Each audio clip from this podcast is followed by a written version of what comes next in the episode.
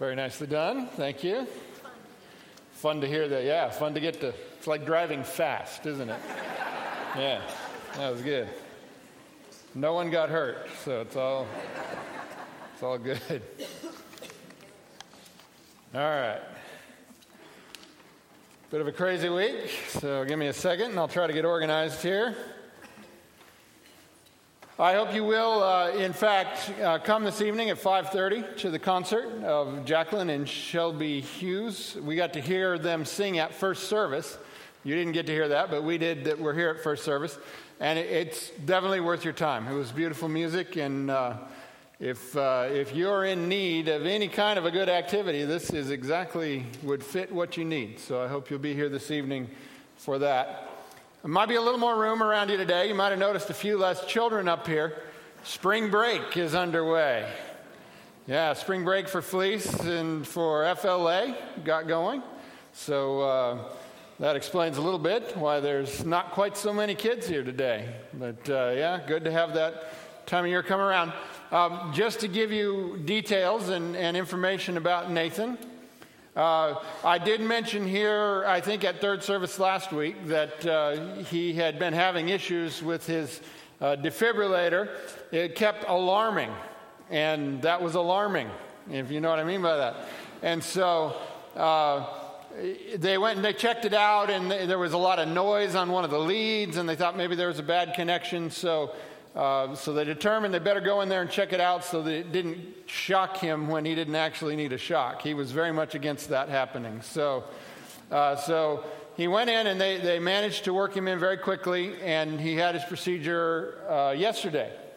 And they went in and took a look at it, and indeed the lead was badly frayed, so it needed to be changed out. In the process of that, they decided that they would move the device to another spot on the other side because they were having trouble getting the lead back in. I don't know all the details, but uh, so, so now he's got matching scars, so that's pretty awesome, I think. Don't you think? It's better to be balanced if you're going to have scars. So uh, they got to move to the other side yesterday, and uh, surgery went real well.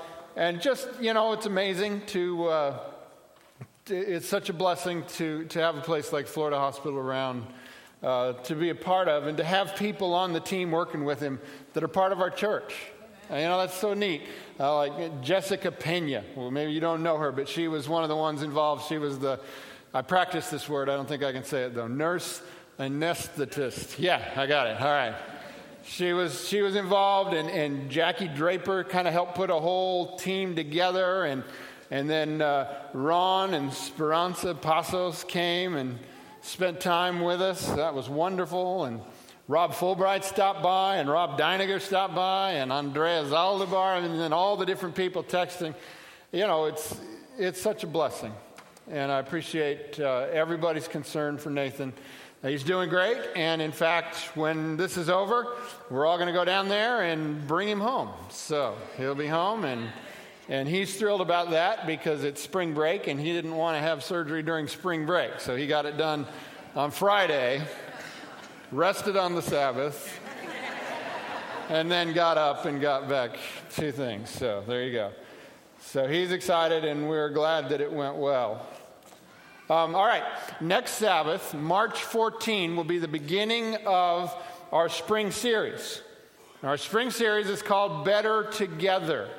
Now, if you'll recall, for the last several years during the spring series, we encourage you, as a part of that series, to participate in small groups during that time. And what we do, the, the theme is Better Together, and what we're going to be doing this year is stories from the Bible about relationships. Different stories between different people in the Bible and the different kind of relationships that they engaged in in those stories. And the idea here is this idea of engaging, that we would be engaged with each other. Key to that is relationship between each other. So we're going to reflect on relationships and what the Bible teaches us and the different kinds of relationships we can have with each other in the church to, to build each other up and, and do good things. But one key to that is for us to participate and be involved during the week in small groups. Now, our format will be the same as it was every year. I'll do a message next Sabbath that will kick the series off and be an explanation of sorts. And then the small groups will begin after that service and go through the next go, go that week so the what you will study after next sabbath the 14th will be the topic that i'll be talking about on the 21st and each week the study you do at home you'll do before we talk about the topic at church so you'll have already thought about those texts and and uh, formulated your thinking we'll start making these studies available next week and we'll definitely have them here next Sabbath in forms that you can take with you. Now, we've made it one of our goals this year, put together with the staff and the, the lay leadership of this church. We believe that, that these relationships that form in small groups and the growth that we experience in them is key to the well being and future of the church. And so we've set for ourselves, and then we, all of us, have set this goal for ourselves that 25% of the folks who are regularly attending at church would, for some period of time during this year, engage in a small group. We can achieve that goal in the next two months. And uh, I hope everybody will participate in that and will more than achieve that, not just because we want to check off some goal on a list, but because this will make a difference. This will cause more people to feel a part of the whole community and a part of the presence, and as though they have people to, to love and care about and that they can share their prayer requests with and, and just build us all up. So I hope you will be a part of that, and we'll continue to give you uh, more information and direction. It's not hard to do. All you have to do is be a person and have a place where you can gather with people. If, if those two things are possible, and I think they are for everybody then you can do this. The studies are easy enough, and you just work through and you just talk. So we'll, we'll mention more details on that next week, but that's coming up. All right. I think that's all the extra things. Yes. All right. Let's pray. Father in heaven, now as we turn to your word, I pray that your spirit will be with us that you will open our minds, that we will hear, you will open our hearts, that we will sense your convicting voice, and then you will enable us to act. In Jesus' name, amen.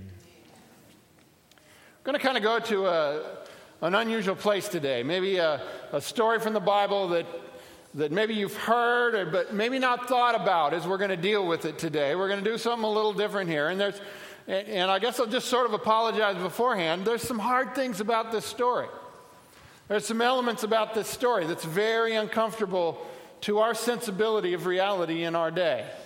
And I'll try to fix that a little bit if I can, but I'll just tell you up front there's some stuff in the Bible you just can't fix. You just read it, and you just realize, I don't understand everything. So here we go. We're going to go to Numbers chapter 31. Numbers chapter 31. And it begins this way verse 1. The Lord said to Moses, Take vengeance on the Midianites for the Israelites. After that, you will be gathered to your people. All right. First of all, this phrase, gathered to your people. God is saying this to Moses. What that means is you're going to die. Now, if you will remember the story, what's happening here at this point in the story is Israel's come out of Egypt and they, they went and got the Ten Commandments and they were on their way to the promised land, but then you remember the whole story about the spies and how that didn't work out and they had to turn back from the land and spend 40 years in the wilderness.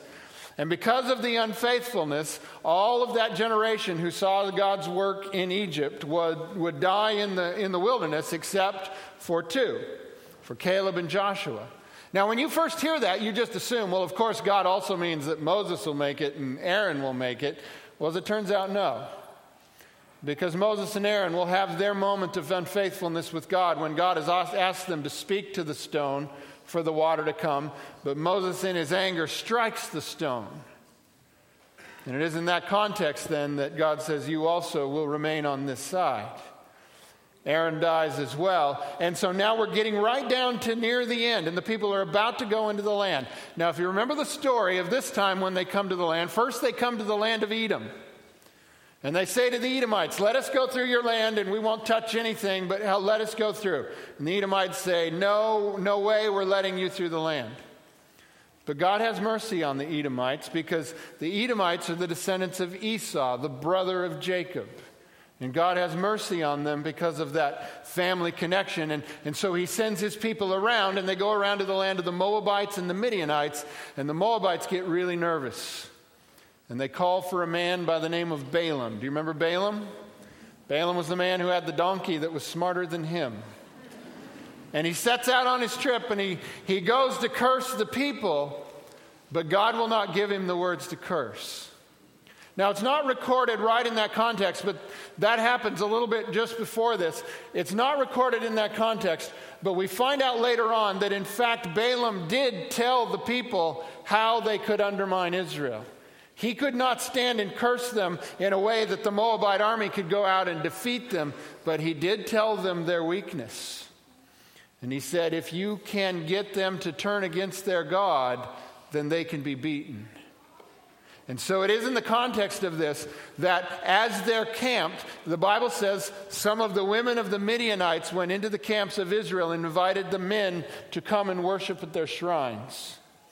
And this meant more than worship as we might imagine the word. They were fertility rites, and many of the men of Israel got caught up in this, and it turns into a plague in the camp, and many in Israel die. And so, understand as we read these words the Midianites have proven themselves the enemies of Israel. They have sought to turn the people against God and sought to destroy them. When you understand that context, maybe it will help you somewhat with the story because it says, Take vengeance on the Midianites for the Israelites. We go on with this story, verse 3. So Moses said to the people, Arm some of your men to go to war against the Midianites so that they may carry out the Lord's vengeance on them. Send into battle a thousand men from each of the tribes of Israel. So 12,000 men armed for battle, a thousand from each tribe, were supplied from the clans of Israel. Moses sent them into battle, a thousand from each tribe, along with Phinehas, son of Eleazar the priest, who took with him articles from the sanctuary and the trumpets for signaling. So here's how they decided to do it they took a thousand from each of the tribes, so that's 12,000 men in the army, and they marched out, and with God's blessing, they totally annihilated the Midianites. Now, the story's a little rough, and I'm not going to read you all the rough details of the story that goes on between verses 6 and 26. If you read that, that's your own responsibility. But it's a rough story, and it's a rough time, and there's difficult things happening in this story. But I want to move ahead here uh, to verse 25 and pick up this story again because now, now we're getting to what I want to talk about in this story. And it goes like this verse 25. The Lord said to Moses, You and Eleazar the priest and the family heads of the community are to count all the people and the animals that were captured. All right, here's what's happened they've defeated the Midianites, utterly defeated the Midianites. And by doing so, have suddenly found themselves in possession of everything that used to belong to the Midianites. And that's a lot of stuff. So now they have all of this stuff that they have captured. So let's keep reading. Verse 27. Divide the spoils equally between the soldiers who took part in the battle and the rest of the community. From the soldiers who fought in the battle, set apart as tribute for the Lord one out of every 500, whether people, cap- cattle, donkeys, or sheep. Take this tribute from their half share and give it to Eleazar the priest as the Lord's part. From the Israelites' half, select one out of every 50, whether people, cattle, donkeys, sheep, or other animals.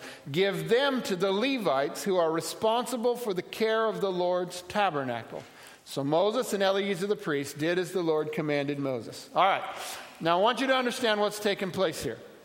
12,000 have gone out and fought, and they have captured an incredible amount of possessions.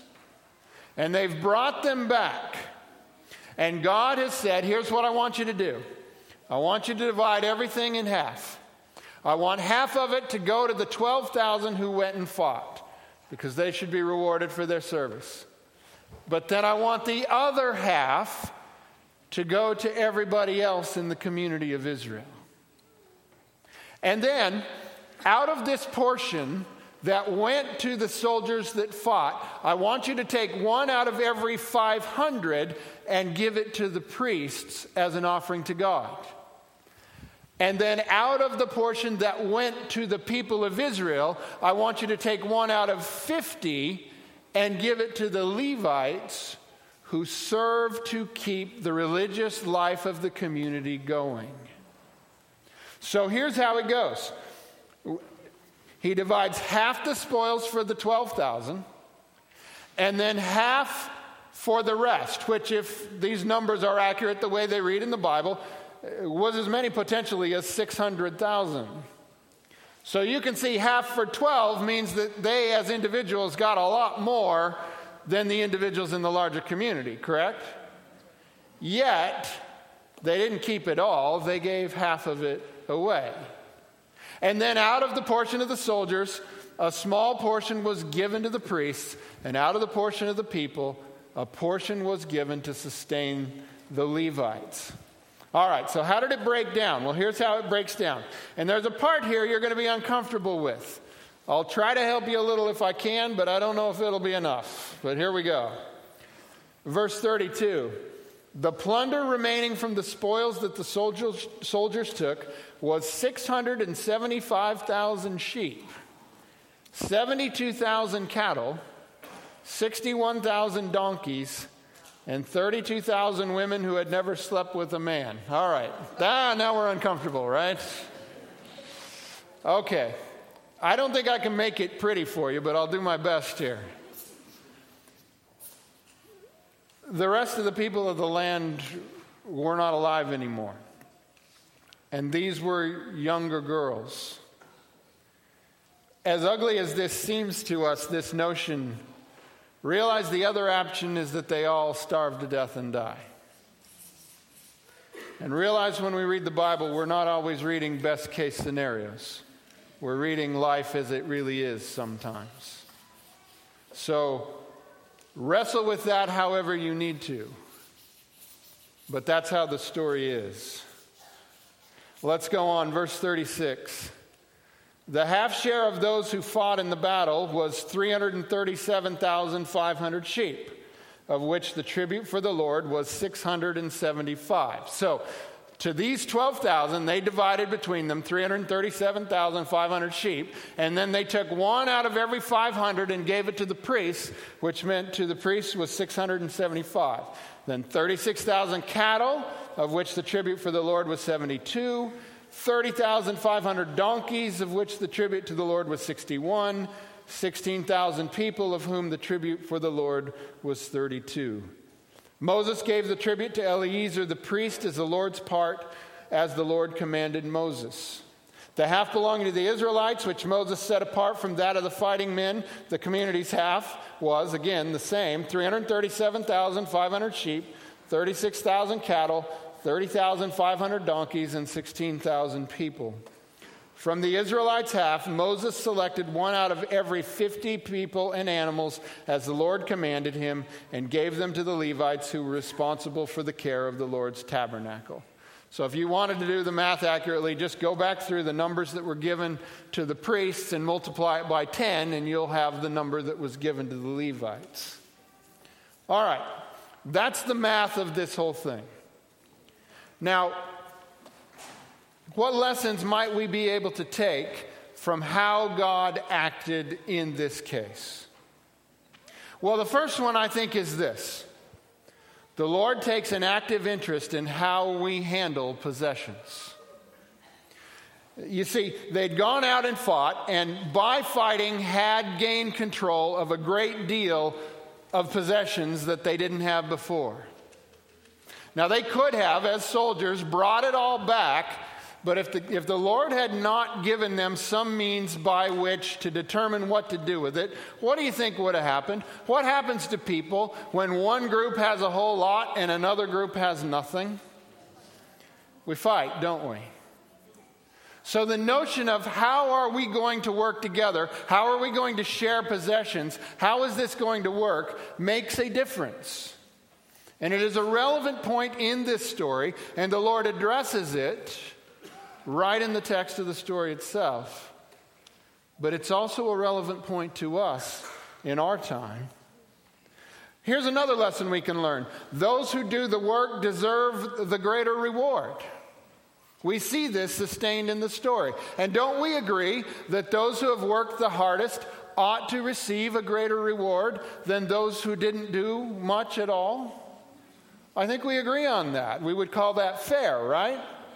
So it's fair that half portion goes to only the 12,000 because they literally did the work and risked their lives here.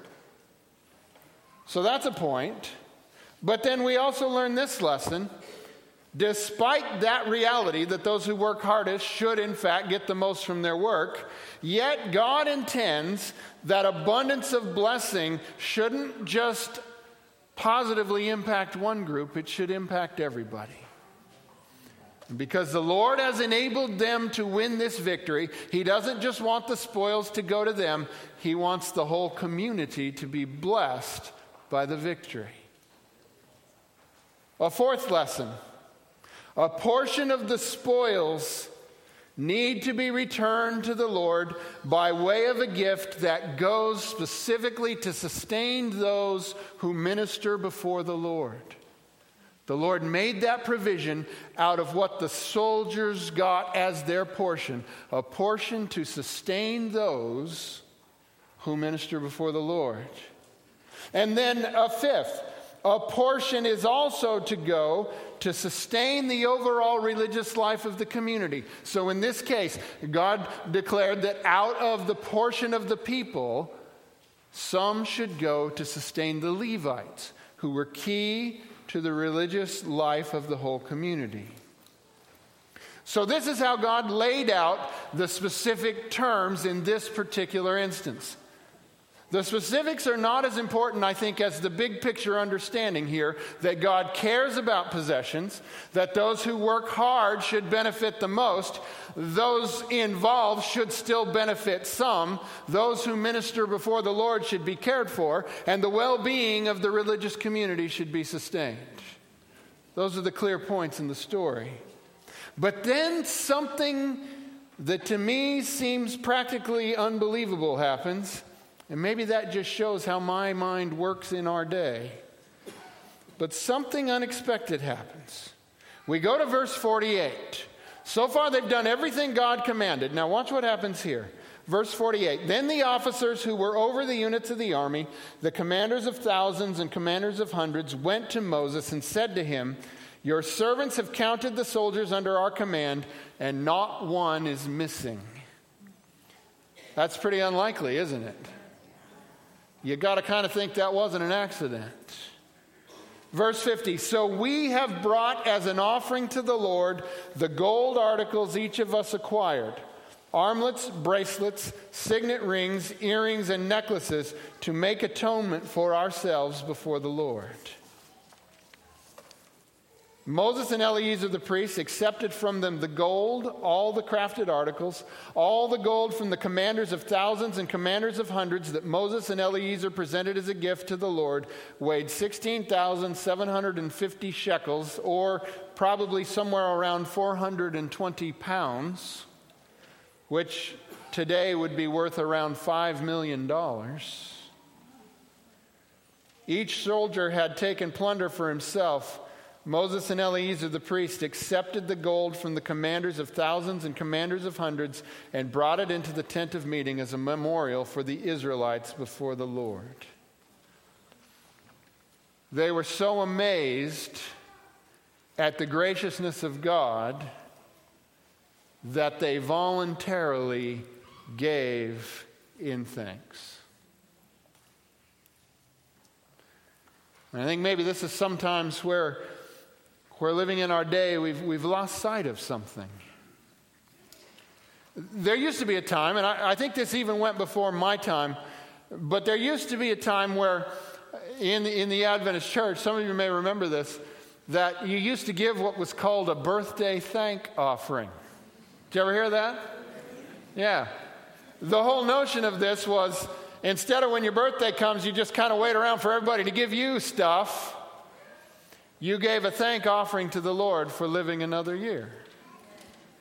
You're overwhelmed by the Lord's graciousness to the point that you said, Lord, I present this offering to you for my life. Thank you for another year.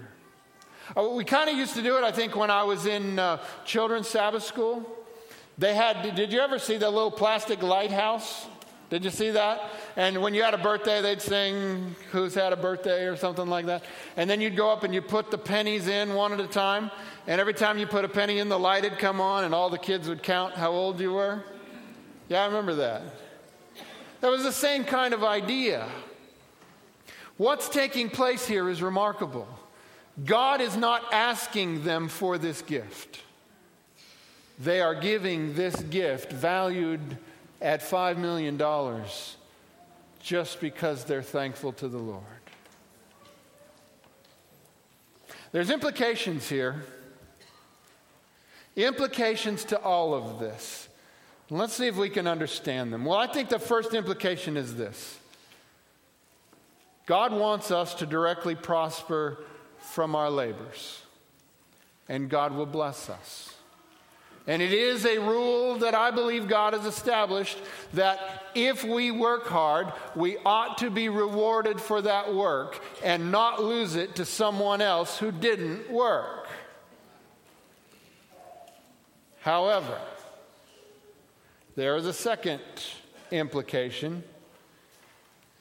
God does expect us to be rewarded for our hard work, but number two, God also expects that we will invest our increase, at least to some degree, in building up our community. The 12,000 went out and worked hard and won the battle and got all the stuff, but God asked them to give half of it away to the rest of the people. They were enriched, but so was the community.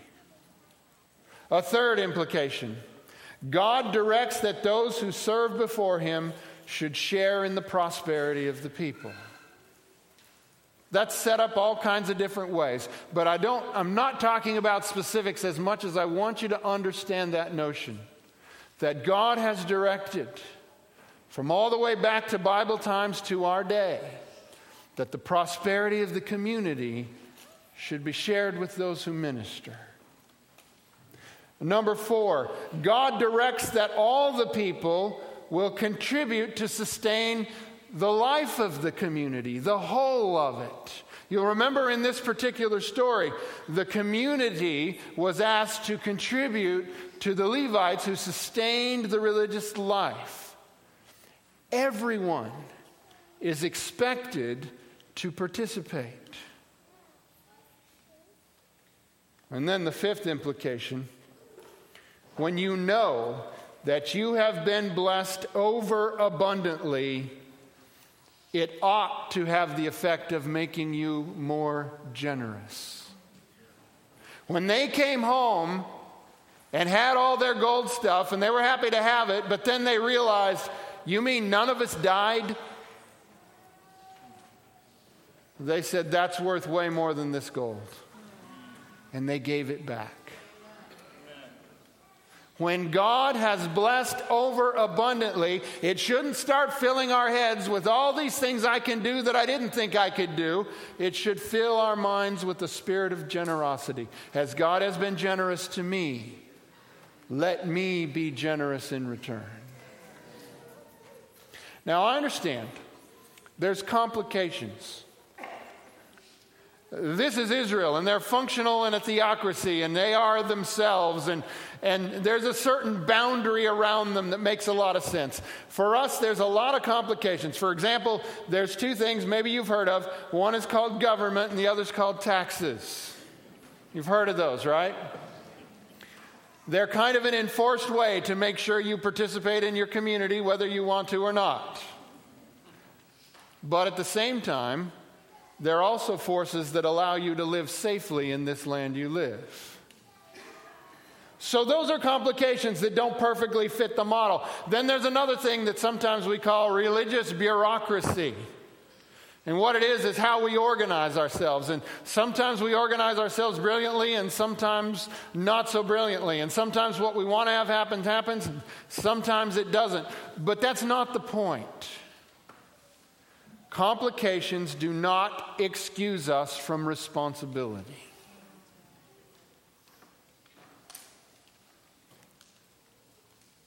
There's two concepts that I want us to take away from all of this. The first one is this In God's plan, all are expected to participate in the act of giving. And here's the thing to participate in giving should not be painful. It should actually be a source of righteous pride. And I don't use that pride word wrong, I use it right. We ought to feel good about being blessed sufficiently to give. And to have that experience of giving away what I could have held on to for myself ought to feel good. When I contribute for the good of others, it ought to feel good. Even if, if my contribution is huge or my contribution is like that of the widow who had but two coins, it ought to feel good. And if it doesn't feel good, there's something wrong.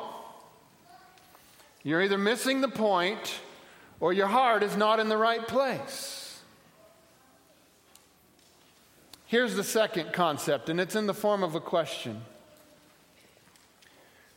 We really do need to ask ourselves how much is enough?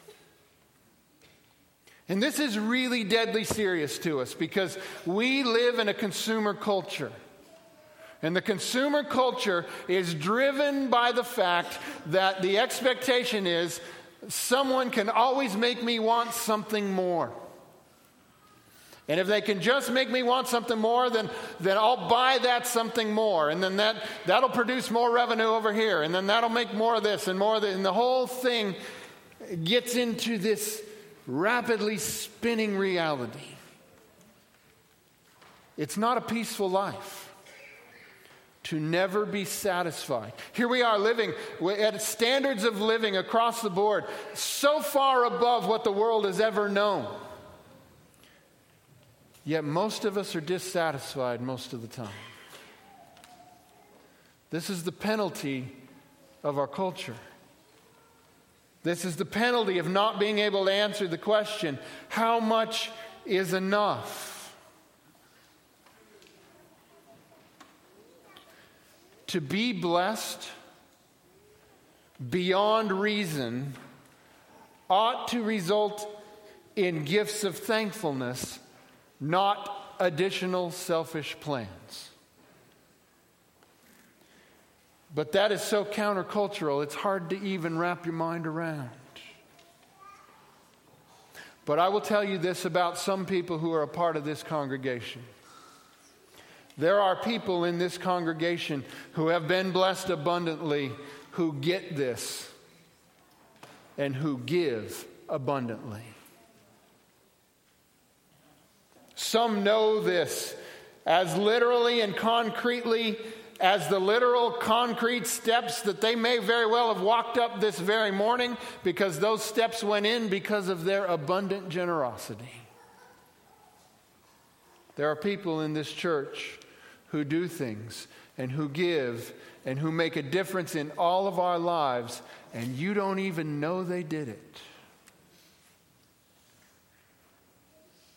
And that causes a lot of satisfaction to know that you passed on God's blessing and now others are blessed for what you did. 2 Corinthians chapter 9, beginning in verse 6. Remember this whoever sows sparingly will also reap sparingly. And whoever sows generously will also reap generously. Each of you should give what you have decided in your heart to give, not reluctantly or under any compulsion, for God loves a cheerful giver. And God is able to bless you abundantly so that in all things at all times, having all that you need, you will abound in every good work. As it is written, they have freely scattered their gifts to the poor, their righteousness endures forever. Now, he who supplies seed to the sower and bread for food will also supply and increase your store of seed and will enlarge the harvest of your righteousness. You will be enriched in every way so that you can be generous every occasion, on every occasion, and through us your generosity will result in thanksgiving to God. Now, I understand. To be generous doesn't just mean you're giving things to the church. There's way more to it than that. Generosity includes your family, being generous with your family. Generosity includes people around you. Generosity includes the community, investing in things that make a difference in the community. And generosity includes the world, to give in ways that blesses the world. Yes, I understand that, but I also know and, and, and would just say neither are you free to neglect the faith community in your generosity. Because when you are generous with the people of the faith, you become a source of godly praise in others. Listen to these words 2 Corinthians 9, verse 12. This service that you perform is not only supplying the needs of the Lord's people, but is also overflowing in many expressions of thanks to God. Because of the service by which you have proved yourselves, others will praise God for the obedience that accompanies your confession of the gospel of Christ, and for your generosity in sharing with them and with everyone else, and in their prayers for you. That's a nice thought, isn't it?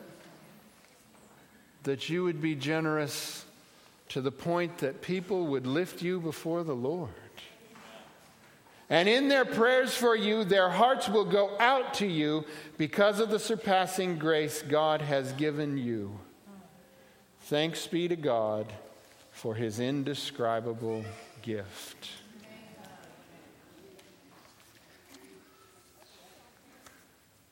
God has a vested interest in seeing that we have possessions, but also an interest in what we do with them.